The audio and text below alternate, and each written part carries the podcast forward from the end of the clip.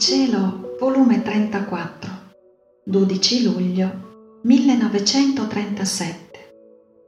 Come le riflessioni umane tolgono il posto alle divine e sono pietrucce che intorbidano la fonte dell'anima. Come la divina volontà converte in natura il suo amore e ciò che fa in punto di morte lo anticipa a chi vive in essa.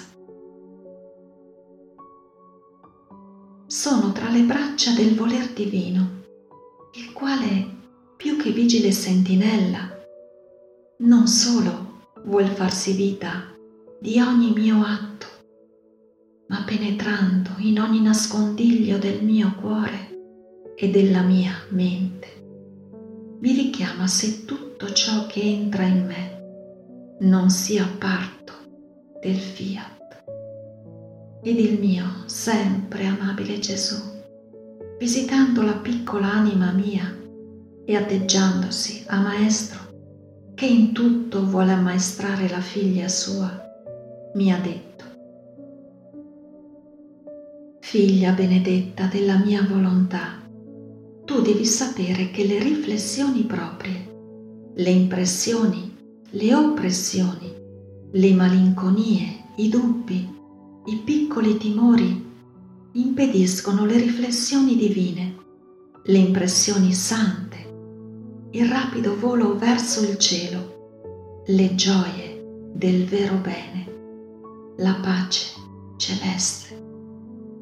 Esse sono come tante pietrucce gettate dentro d'un lago, mentre la persona si sta rimirando in quelle acque limpide come dentro d'uno specchio e vede tutta intera la sua persona, bella e ordinata qual è. Ora, che succede?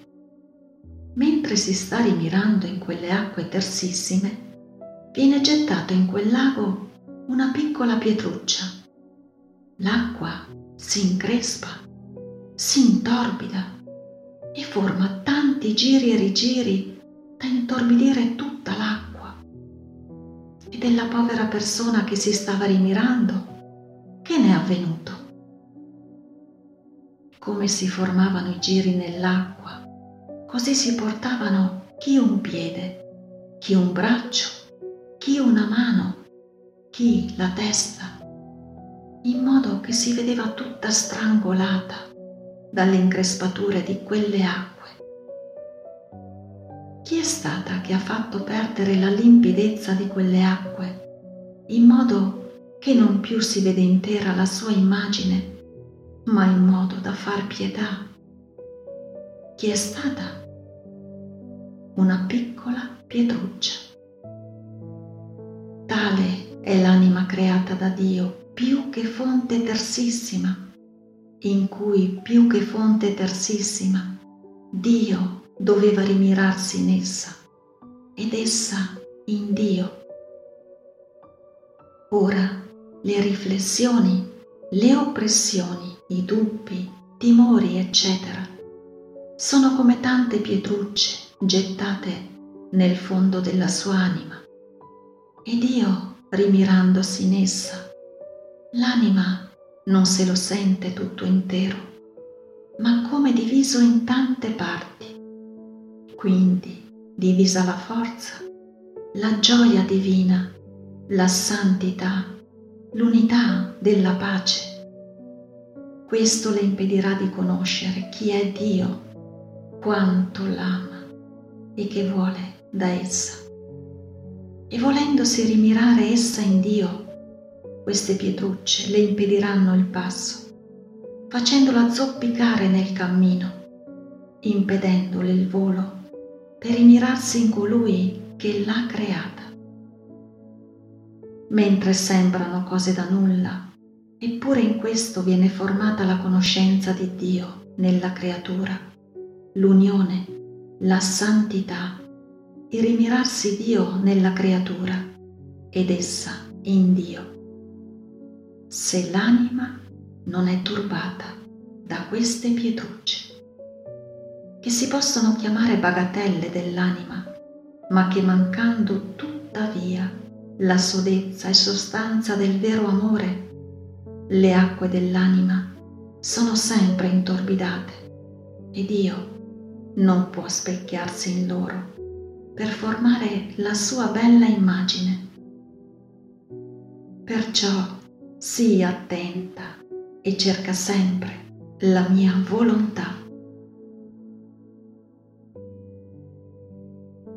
Gesù ha fatto silenzio ed io sono rimasta a pensare al gran male che fanno le riflessioni proprie. Ed il mio dolce Gesù ha soggiunto. Figlia mia, solo nella mia volontà l'anima può giungere all'apice della santità più alta e racchiudere in sé, per quanto a creatura è possibile, un atto completo, da riempirsi tanto da non lasciare nessun vuoto in essa, tanto da convertirsi in natura propria il bene che fa. Se ama nel mio fiat, l'onda dell'amore del fiat le piove dappertutto, li investe le più intime fibre e mentre le piove addosso travolgendola tutta nell'amore, si costituisce regina e converte in natura il suo amore nella creatura. Ma tanto che si sentirà il respiro, il palpito, il moto, il passo, tutto l'essere che non sa fare altro che amare. Quest'onda dell'amore si innalza fino al cielo senza cessare di pioverle addosso prende d'assalto il suo creatore e lo ama sempre perché quando il bene si converte in natura si sente il bisogno di ripetere il bene ricevuto come atto che costituisce la sua vita. Se adora, si sentirà cambiata la natura in adorazione, sicché in tutto ciò che fa si sentirà sprigionare adorazioni profonde al suo Creatore. Se ripara, sentirà la corsa di andare rintracciando tutte le offese per mettervi la sua riparazione Insomma, la mia volontà, con la sua forza creatrice, non lascia nessun vuoto e sa convertire in natura tutto ciò che la creatura fa in essa. Vedi che differenza tra chi vive nella mia volontà e la possiede come vita operante e chi la riconosce come virtù e forse nelle circostanze più dolorose della vita e in tutto il resto come se non ci fosse per loro. Ora voglio dirti un'altra sorpresa consolante. Tanto il nostro compiacimento quando la creatura si decide con fermezza irremovibile di vivere nel nostro volere, che anticipiamo ciò che dobbiamo fare nel punto della morte di confermarla nel bene in cui si trova. Perché tu devi sapere che tutto ciò che essa ha fatto in vita, preghiere, virtù, pene sofferte, opere buone, queste servono a formare la nostra piccola vita divina nella sua anima. Nessun beato entra in cielo se non possiede questa vita divina a secondo il bene che avrà fatto. E se più mi hanno amato e compiuta la mia volontà, così l'avranno questa vita divina, chi più piccola, chi più grande.